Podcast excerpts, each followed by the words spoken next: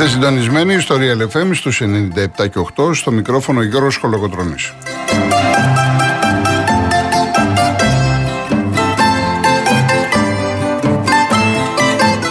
Τηλέφωνο επικοινωνίας 211-200-8200.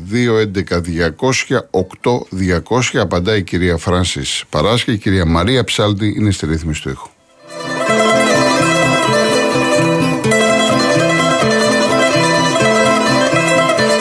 Άλλοι τρόποι επικοινωνίας με SMS, ε, real, κενό, γράφετε αυτό που θέλετε, το στέλνετε στο 19600, email studio at realfm.gr.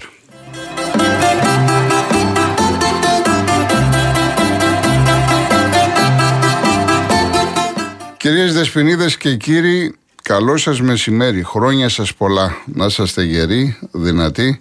Εύχομαι τα καλύτερα για τις Άγιες μέρες αυτές των Χριστουγέννων και μετά βέβαια της Πρωτοχρονιάς και των φώτων. Όπως ακούσατε και από το Δελτίο Ειδήσεων υπάρχει πολύ μεγάλη κίνηση. Εγώ ερχόμουν από περιφερειακή Αττική Οδό, περιφερειακή ημιτού. Σιγά σιγά αρχίσει το σημειωτόν. Ε, θέλει θετική διάθεση γιατί η συντριπτική πλειοψηφία των ανθρώπων φεύγουν για διακοπές και πολύ βέβαια αργότερα μόλις κλείσουν και τα μαγαζιά και σήμερα το απόγευμα φαντάζομαι αρκετοί θα φύγουν. Υπομονή να πάτε να περάσετε καλά. Από ό,τι άκουσα το πρωί στα, στις εκπομπές της τηλεόρασης ε, όλοι οι χειμερινοί προορισμοί δημοφιλείς είναι sold out, George, sold out. Ε, μάλιστα μου έκανε εντύπωση, βγήκε ένας ανταποκριτής από την Καστοριά. Λέει είναι στην Καστοριά 2.300 κλίνες. Δεν υπάρχει ούτε μία. Χώρια το Airbnb, ξενώνες κλπ. Και πραγματικά χαίρομαι βέβαια. Υπάρχει το οξύμορο και το συζητάμε όλοι μας. Από τη μία να φωνάζουμε για την ακρίβεια, να πας στο σούπερ μάρκετ να πας να ψωνίσεις τα καθημερινά τα στοιχειώδη και δεν ξέρεις με πόσα χρήματα θα αναγκαστείς να βγάλεις από την τσέπη να πληρώσεις και από την άλλη οι διακοπές είναι διακοπές. Είναι κάτι που το συζητάμε χρόνια.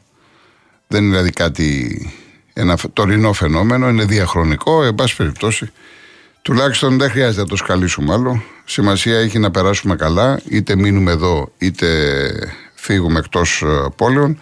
Εγώ περιστημάμαι τέτοιες μέρες ήμουνα στην Κύπρο. Φέτος έχουμε επιλέξει να μείνουμε εδώ οικογενειακά. Να σας πω και το πρόγραμμα με την ευκαιρία. Αύριο θα κάνουμε μαζί παραμονή ε, Χριστουγέννων. Με ένα τρίγωρο πρόγραμμα θα είμαι live εδώ ε, με, τα, με πάρα πολύ όμορφα ντουέτα. Ε, έτσι λιγάκι το φιλοσόφησα με τον εαυτό μου επειδή έχουμε βάλει αρκετές, ε, αρκετά τραγούδια έτσι όπως Γαβαλά με Κούρτη, Μπιθικότσι με Βουλαγκίκα ε, θα ακούσουμε και κάποια παλιά, θα ακούσουμε και κάποια πιο καινούρια. Ε, θα ακούσουμε τους πάντες, θα ακούσουμε εννοείται Διονυσίου, εννοείται Καζατζίδη, Μπιθικότσι, θα ακούσουμε Τερζή, Μητροπάνο, Πίτσα Παπαδοπούλου, Ρίτα Σακελαρίου, Λίτσα Διαμάντη. Θα ακούσουμε όλες τις πολύ μεγάλες φωνές του ελληνικού τραγουδιού. 2 με 5 το άλλο Σάββατο επειδή το έχετε ζητήσει πολύ 30 του μηνός θα επαναληφθεί το αφιέρωμα στο Γιώργο Νταλάρα που πραγματικά είχε πάρα πολύ μεγάλη απήχηση, πολύ μεγάλη επιτυχία και παραμονή πρωτοχρονιάς 31 του μηνός θα είμαι πάλι εδώ στο στούντιο live θα έχουμε ένα αφιέρωμα στην εκπληκτική Χάρη Αλεξίου. Θα ακούσουμε τα ωραιότερά της τραγούδια. Τι πιο ωραίο να αποχαιρετήσουμε το 2023 με αυτή την εξαιρετική ερμηνεύτρια.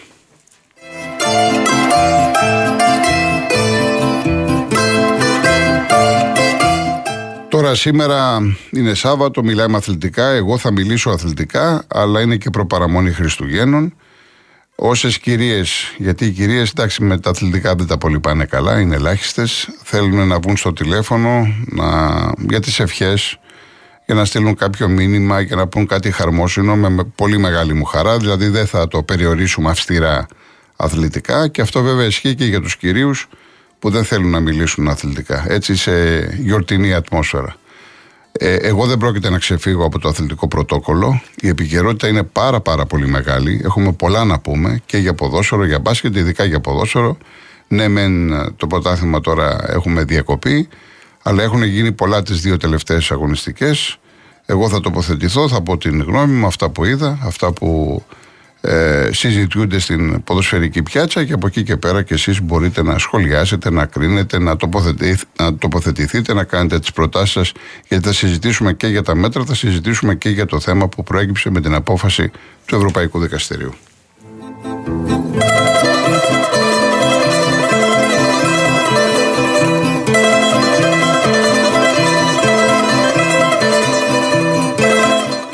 Τώρα σήμερα που δεν έχει ποδόσφαιρο στην Ελλάδα έχουμε στο εξωτερικό και έχουμε και ένα μεγάλο ντέρμπι στην Αγγλία. Όσοι είστε στο σπίτι και μπορείτε να το δείτε από την Νόβα, 7,5 ώρα. Ένα μεγάλο μάτς ανάμεσα στη Λίβερπουλ και την ε, Arsenal. Από τα δυνατά ντέρμπι του Αγγλικού Πρωταθλήματος, από την Νόβα λοιπόν, από το Πρέμερ. Επίσης, στις 10 παρατέταρτο, πάντα όσοι θέλετε να δείτε μπάλα, ε, δεν έχουμε το Super Derby στην Ιταλία, αλλά είναι δύο μεγάλα ονόματα, είναι η Ρώμα και η Νάπολη. Από την Κοσμοτέ 2, ενώ στις 5 το απόγευμα έχει και τον ε, αγώνα της Τότενα με την Everton. Πολύ δυνατό μάτς, η Everton ε, είναι ανεβασμένη το τελευταίο καιρό.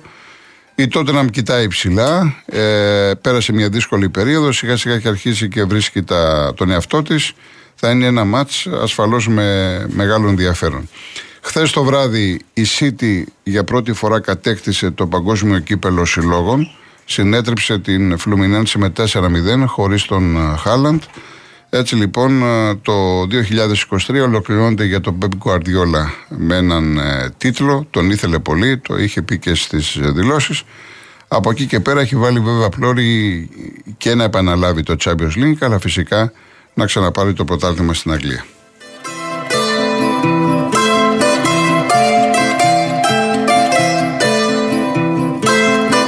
Και στην εσωτερική επικαιρότητα έχουμε μπάσκετ, έχουμε τρία μάτς για την ενδέκατη αγωνιστική. 5 και 4 από την R3 ο Πάουκ φιλοξενεί την Καρδίτσα, έτσι στη Θεσσαλονίκη είναι αυτός στο Παλατάκι. Στις 6 ώρα από το Earth Sports 5 το Μαρούσι υποδέχεται τον Κολοσσό και 8 και 4 υπάρχει ο αγώνας του Λαβρίου με τον Άρη ένα μάτς που μπορείτε να το δείτε από την ΕΡ3.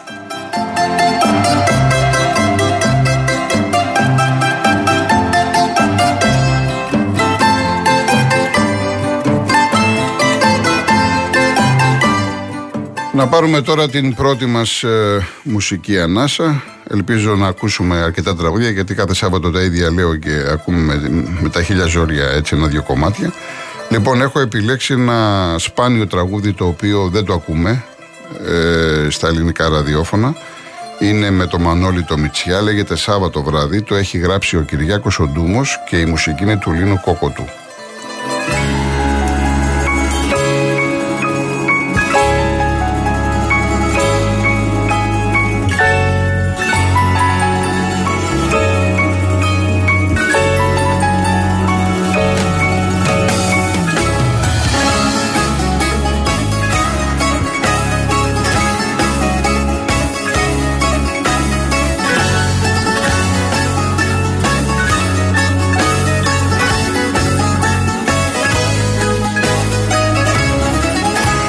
Μέσα στην κυκλοφορία, μέσα στη βροχή. Πέρναγε στην Εγνατία Σαββάτο πρωί. Κόλλαγε το φόρεμα σου πάνω στο κορμί. Ήμουνα ο έρωτας σου, ήσουν η ζωή Σαββάτο βράδυ ένας καθρέφτης.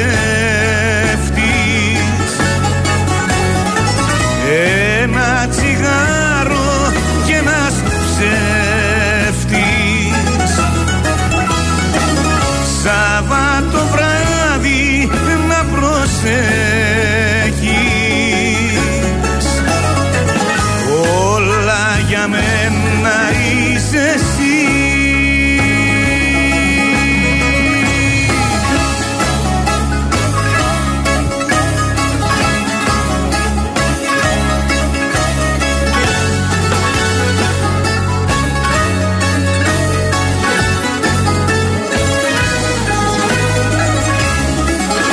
μέσα από τη φωτογραφία βράδυ και πρωί. Μου στέλνες την αμαρτία και την ενοχή μου στέλνες όλες τις νύχτες που σ' τα ζεστά σου τα σεντόνια που κινήθηκα. Σαββάτο βράδυ ένας καθρέφτης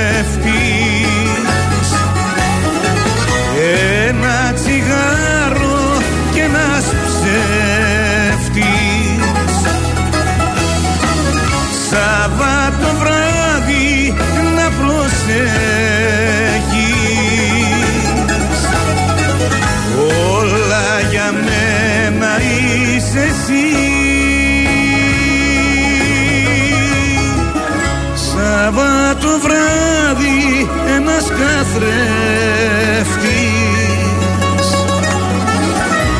ένα τσιγάρο και ένας ψεύτης. Σαββάτο βράδυ να προσέχεις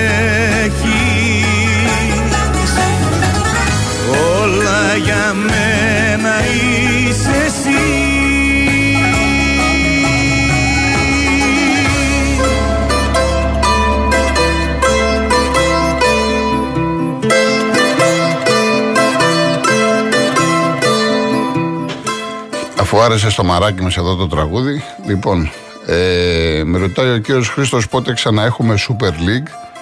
Ωραία, καλό να πούμε το πρόγραμμα. Έτσι, έχουμε 3-4 Ιανουαρίου. Να σας πω και το πρόγραμμα. Λοιπόν, είναι Τετάρτη, 3 του μηνός. Έτσι. Αστέρας Τρίπολης, Άρης. Η Άκη υποδέχεται το Βόλο. Ο Παναθηναϊκός τηλεοφόρο τον Πας Γιάννενα. Ο Ολυμπιακός πάει στη Λαμία και ο ΠΑΟΚ υποδέχεται τον Όφη. Αυτοί οι αγώνες είναι Τετάρτη. Και την ε, Πέμπτη Πανετολικός Πανσεραϊκός στο Αγρίνιο και Ατρόμητος και Φυσιά στο Περιστέρι. Αυτή θα είναι η 16η αγωνιστική, πάντα χωρίς κόσμο. Ε, το λέω αυτό διότι ε, καταρχάς να πω ότι έχει και μία συνεδρίαση μεσοβδόμαδα η Λίκα για τυχόν αλλαγές. Αυτό που σας λέω τώρα είναι ότι είχε ανακοινωθεί. Τώρα, αν έχουμε κάποιες αλλαγές, θα ανακοινωθούν. Από εκεί και πέρα, ότι παρασκηνιακά γίνεται μια προσπάθεια, επειδή έχουν ανακοινωθεί και καινούργια μέτρα, ε, η κυβέρνηση να το πάει πιο γρήγορα, να ανοίξει τα γήπεδα, γιατί έχει πει μετά 12 Φλεβάρι, αυτό είναι γεγονός.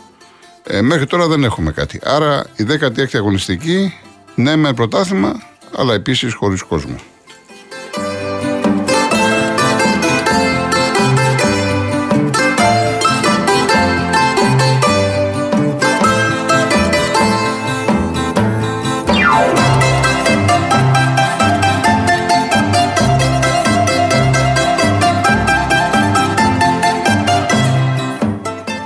Λοιπόν, θα ξεκινήσουμε σιγά σιγά την ε, ανάλυσή μας για, τα, για τους μεγάλους και βέβαια θα πάω από τον Πάο που είναι πρώτος που τον έχω αδικήσει και γενικά η κριτική μου είναι αρκετά αυστηρή. Πήγα την ε, προθές ε, στην Κεσαριανή, ήθελα να τον δω από κοντά και πραγματικά εντυπωσιάστηκα. Το πρώτο που με εντυπωσίασε είναι ότι το μάτς ήταν 4-0 και έπαιζαν οι παουξίδες λες και έχαναν με ένα 0. Αυτό δείχνει ότι η ομάδα είναι πάρα πολύ σοβαρή, σέβεται τον αντίπαλο γιατί είναι σεβασμός απέναντι στην Κηφισιά να είναι 4-0 το αποτέλεσμα και να την παίζει δυνατά, δυνατά να την πρεσάρει. Η Κηφισιά δεν μπορούσε να πάρει ανάσα. Υπήρχε ένα χαλάρωμα 5-6 λεπτών μετά το 0-1 που η Κηφισιά είχασε τουλάχιστον το μπορούσε να βάλει ένα γκολ και να σοφαρίσει και φώναζε ο Λουτσέσκου.